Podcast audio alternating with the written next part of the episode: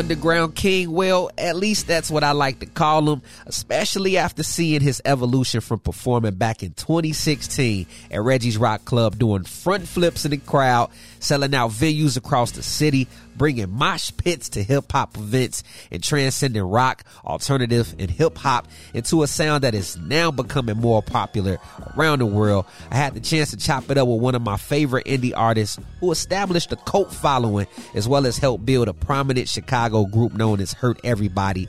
And he go by the name of Super Boy, Super Boo, Super Boy. How you doing, Super? Man, I'm good. I'm blessed. I cannot complain. How are you? Thank you for having me. Now, you know, I just said super, super boy, super boy, super boo. If I'm not mistaken, are you on the verge of changing your name? Yeah, actually, this is this is uh Dead White Man, my next project. That's the last one I'm dropping as Superboy, and uh, I'm gonna just go as Freddie Got Magic. I, I feel like I hit the checklist I set up in my mind. You know, when I first got into this, I was like, you know, I wanna I want to be able to go go to Lollapalooza. I used to hop the fence and go to Lollapalooza. I was I really wanted to play. You know, I wanted to go on a tour. I wanted to collaborate with uh, famous people and see the world. And I I accomplished every single thing that I didn't even think I would accomplish with the name. You know, uh, there's obviously more to do. You know, I don't have any Grammys or anything like that. I don't have any plaques yet. But uh, the things that I wanted as a kid at 17, 16 when I made this name, I've superseded my expectations and done all I needed to do as super. You know. Now, what are some uh, goals you're you're looking to accomplish under Freddie Got Magic? I'm I'm grown. I'm an adult. I just turned 31 last week. You know, I've been doing it since I was 17. I'm a I would be doing this no matter what. You know, I'm just blessed enough to be to to be able to make a livable income off of it. I really want to step away from the mental grudge match I've been waging against myself and phantom rivals in my head. You know what I mean? I feel like as black men, we often move that way, especially in Chicago, where we're a very gritty city. We gotta be on edge, not on edge, but we gotta be on our on our toes. And uh, I don't really want to hold a name for the sake of spiting others. You know, and that's really the only reason I've held it for so long. Like I said, you've been in the game for a long, you know, some time. You're not new to this. You've been doing this, and you've linked with some very monumental names, and you've done it all independently. I mean, how is that for you? You know, knowing that a lot of the things that you've brought to the table, brought to your career, has been through without no label, just you know, pretty much you backing yourself independently. I think that it, it's like you know, you look back at a hard time in your life and you realize it wasn't that hard, and you realize you actually grew from it, and you realize you actually gained a lot of friends, and a, you know, you it wasn't what how you remember it. Um, I often would be like, oh, poor me, you know, like I gotta pay for my own tour, I gotta pay for this flight, I gotta pay for this video. I wish I had a label to take care of this and that, you know. And uh, I actually got into a distribution deal with Empire, which is like halfway a label deal, halfway not. And going through that little mini session of having people actually pay for things for me, but not having control of what's paid for, it made me appreciate just being my own artist and having control over you know my my decision making process, not paying ten thousand dollars to Instagram meme sites, you know, for a year, and and actually focusing on on the music and the art. You wear so many hats behind the scenes. Uh, you're MC, uh, you're a producer, you're an engineer. What do you enjoy most out of all three?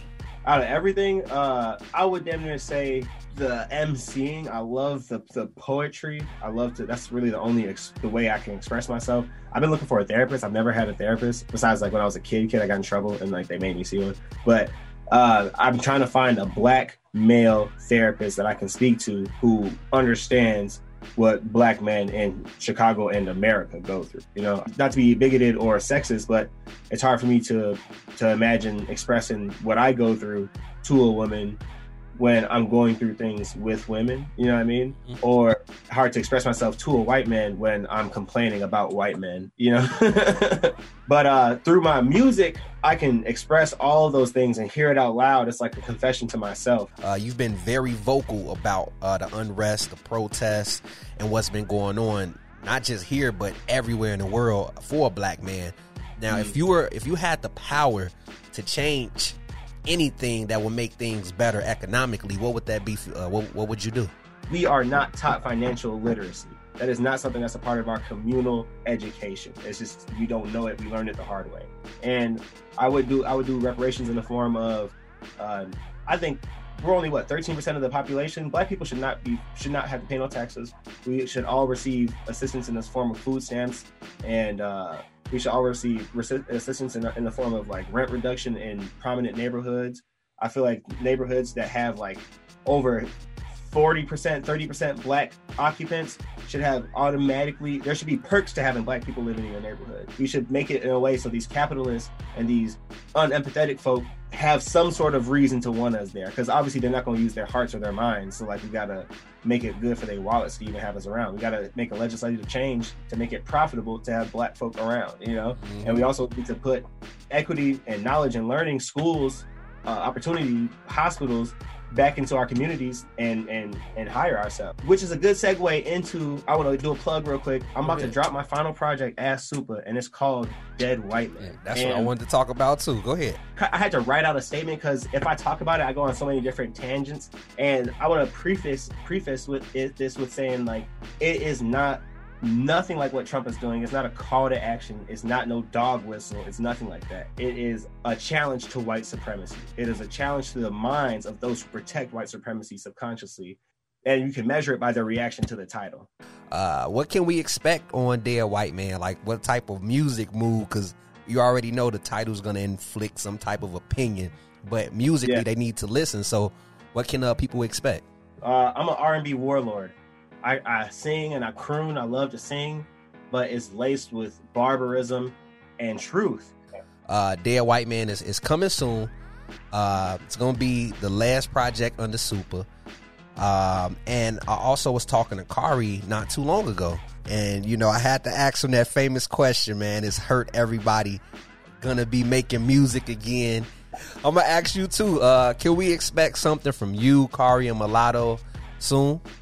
Yeah, um, we we worked past our differences. We we are back. Everybody's so grown. Like before, we were kids and just, or not. I was still grown, but they were kids, and we just were able to live in the studio. So it's easy to, to like churn music out. But uh, yeah, in our adult lives, again, like a lot of my time is like chopped up. I mentor two people.